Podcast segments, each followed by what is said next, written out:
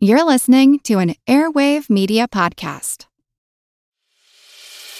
As a longtime foreign correspondent, I've worked in lots of places, but nowhere as important to the world as China. I'm Jane Perlez, former Beijing bureau chief for the New York Times. Join me on my new podcast, Face Off US versus China, where I'll take you behind the scenes in the tumultuous US China relationship. Find Face Off wherever you get your podcasts.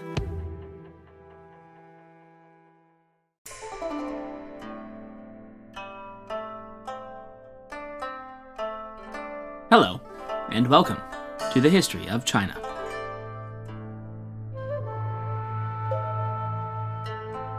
Supplemental Biopic The Mathematician of Heaven.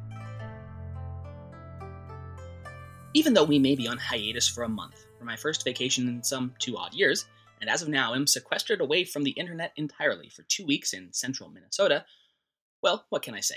I can't help but give you guys some additional details about the period we're in right now.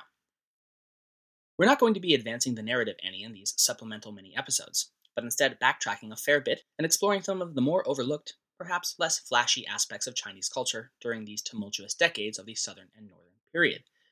You know, the sort of stories that just managed to get left out in the pell mell of dynasties rising and falling and armies clashing violently. Today, we'll be focusing on one of the famed mathematicians, engineers, and astronomers of the era, Zu Chongzhi. Zu Chongzhi was born in the year 429 in the capital of what was first Eastern Jin and then Liusong, Nanjing, or again, as it was then known, Jiankang. Though Chongzhi would spend his entire life south of the Yangtze River, his grandfather had actually been one of the many ethnically Han emigres to the south when he felt he could no longer keep his family safe among the warfare of the northern Xianbei. Once safely south, he'd come to hold the title of Chief Minister of the Palace Buildings, an auspicious post within the imperial court that his son after him, Chongzhi's father, would likewise come to hold in time. As was common in the pre modern era, Zu's was a family of mathematicians and astronomers several generations deep. As such, he was exposed to such concepts from an early age, specifically learning from the nine chapters on the mathematic arts and the associated commentary by the mathematician Liu Hui, and showed a particular talent for the discipline. In addition, he showed aptitude for engineering as well as literary style. This multitude of talents, and surely his family connections within the court, earned the young Zu Chongzhi a place in the Hualing Student Academy by the personal order of Emperor Xiaowu in the early 450s following the Liusong Emperor's violent capture of the capital city and execution of his own brother, the former emperor, as we discussed at length back in episode 62. So, while the Liusong dynasty boiled and began to burn, Zu Chongzhi had been set on the path to personal success, come what may, for the upper echelons of the imperial household. His stint at the academy bore out what the imperial court had seen in him, and soon enough, Chongzhi had secured a spot within the prestigious rolls of the Nanjing Imperial University where he labored under his instructors as what amounted to a research assistant. Again, he proved more than capable of the tasks set before him, as once he'd completed his coursework at the capital university, he was rewarded with an assignment at the office of the governor of the nearby city Nanxu, which bordered the capital, serving, then and now, as a vital linking port between the Yangtze River and the Grand Canal. Later, he'd be recalled to the capital and made an officer in the military, where he'd continue his meticulous studies. Over the course of his various stints in public office, Zu Chongzhi completed numerous treatises and worked on his professional interests, specifically advanced mathematics and astronomical observations. In the field of pure mathematics, he was well known in his time and as far forward as the 12th century under the Song dynasty for his book Di Zhui Shu, which can perhaps best be translated as Methods for Interpolation. The work reportedly contained detailed formulas for the volume of a sphere, as well as cubic equations, both highly advanced for the time.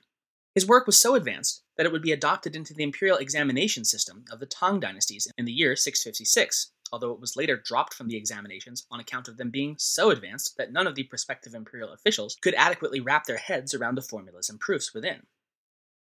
Later, the book was inducted as one of the ten classical texts in 1084 under the Song dynasty. Unfortunately, it did not survive the turmoil of the late Song dynasty and the Mongolian invasions, and was lost to the ages. But his most significant contribution to mathematics was his work on calculating the value of pi. The search for pi, of course, far preceded the 5th century of Zu Chongzhi's time, since at the very least the calculations of Archimedes in the 3rd century BCE. Zu's initial approximation of pi independently recreated Archimedes' own calculation of the ratio at 22 over 7. But over the course of his work, he refined his equation to the truly remarkable ratio of 355 over 113, known in Chinese as Zu's fraction. It was accurate to six decimal places, an unprecedented feat that would stand as the world's best rational approximation of pi until the late 16th century in the Netherlands. And this milestone of calculation, that would stand for more than a thousand years before being surpassed, is even more impressive because of the meager tools Zu used to arrive at his eponymous proportion. He would use nothing more than simple counting rods, that is to say, sticks, laid out in patterns to infer.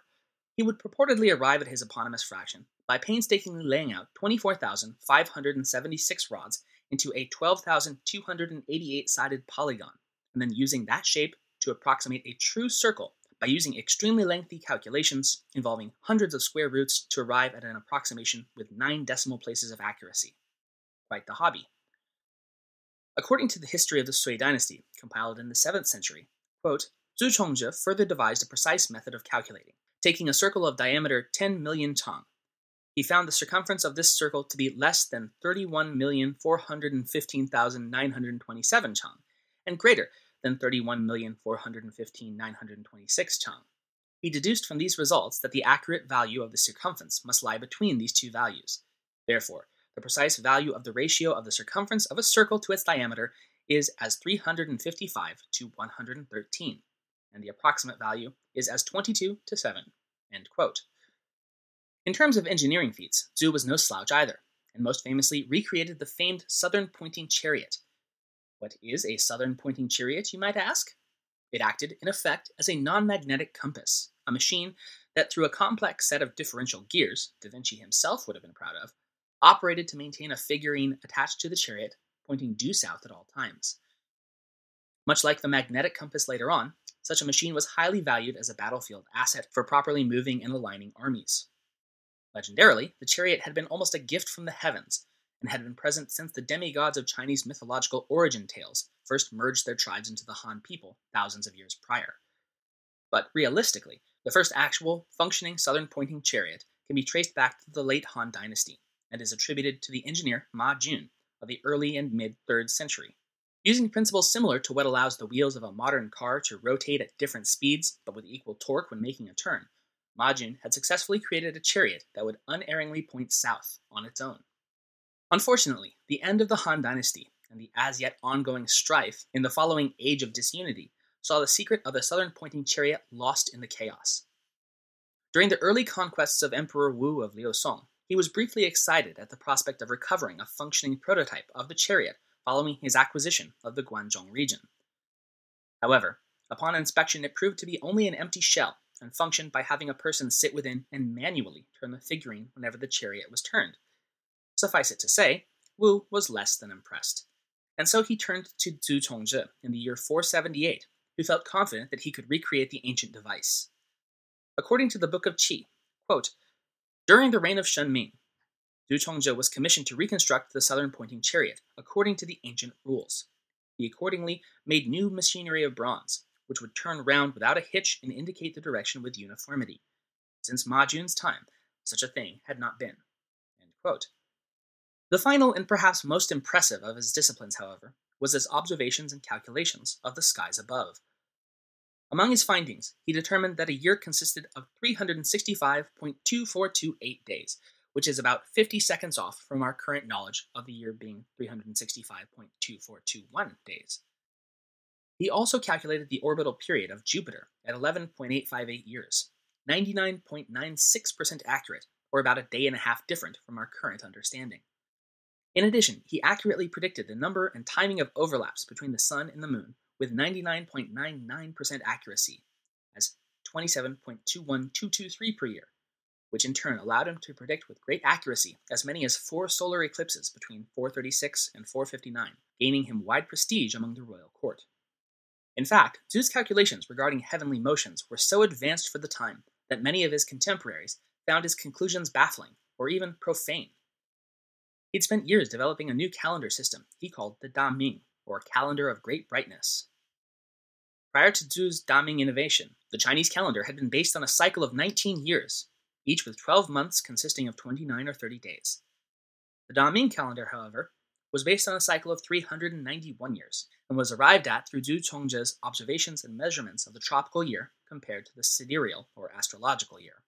Though far more accurate in its measurements than the calendar system then in use, his rather stark shift in the measurement of time itself raised more than a few eyebrows at court and drew the condemnation of his fellow minister, Dai Faxing, who declared that Zu's calendar was, quote, distorting the eternal truth of heaven and violating the teachings of the great classics, end quote.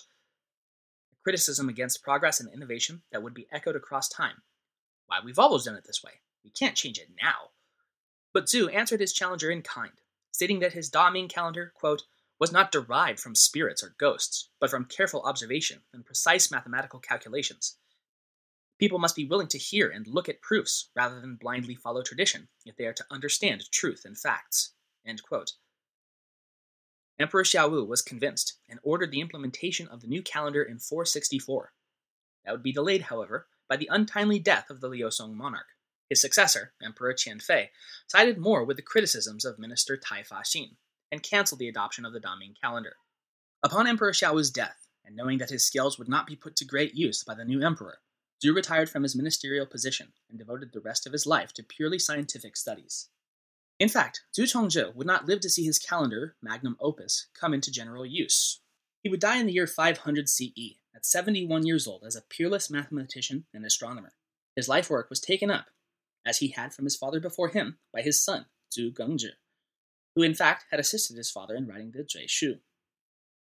Upon his father's death, Gengzhi became the primary advocate of his father's superior calendar system, and began once again lobbying the imperial court of the southern Qi dynasty to take up the Daming system for general use. His efforts would prove successful in 510, and southern China officially began to utilize Zu Chongzhi's method of keeping track of time through studious observation of heavenly movements.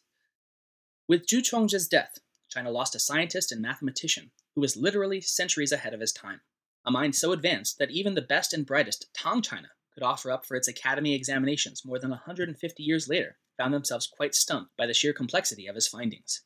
And with his great book, the Zhui Shu, subsequently destroyed at the end of the Song dynasty, perhaps one of the greatest mathematical tomes in world history was lost forever. Nevertheless, Zu Chongzhi is remembered for the tremendous mind he was and his contributions to the sciences in almost every field he devoted himself to. His name lives on not only in his eponymous formula to approximate pi, but has been given to two astronomical objects as a testament to the study that came to define his life. On the face of the moon, there is a crater that is named after him, as well as the asteroid 1964 VO1, aka 1888 Zu Chongzhi. And as perhaps a nod to the formulas he produced being so complex that it took centuries for anyone else to be able to adequately understand them, his name has also been affixed to the ZUC stream cipher, an advanced encryption algorithm. And so we come to the conclusion of Zu Chongzhi's life. I'm still on holiday for about two more weeks, and I'll be traveling to Washington next. But I'll see if I can get another one of these biopics out in the meantime, before I get back to my home in my real mic at the end of August, to pick back up on the end stages of the Southern and Northern dynasties and the Age of Disunity as a whole.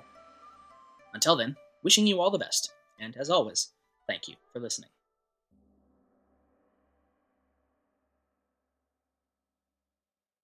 The French Revolution set Europe ablaze. It was an age of enlightenment and progress, but also of tyranny and oppression.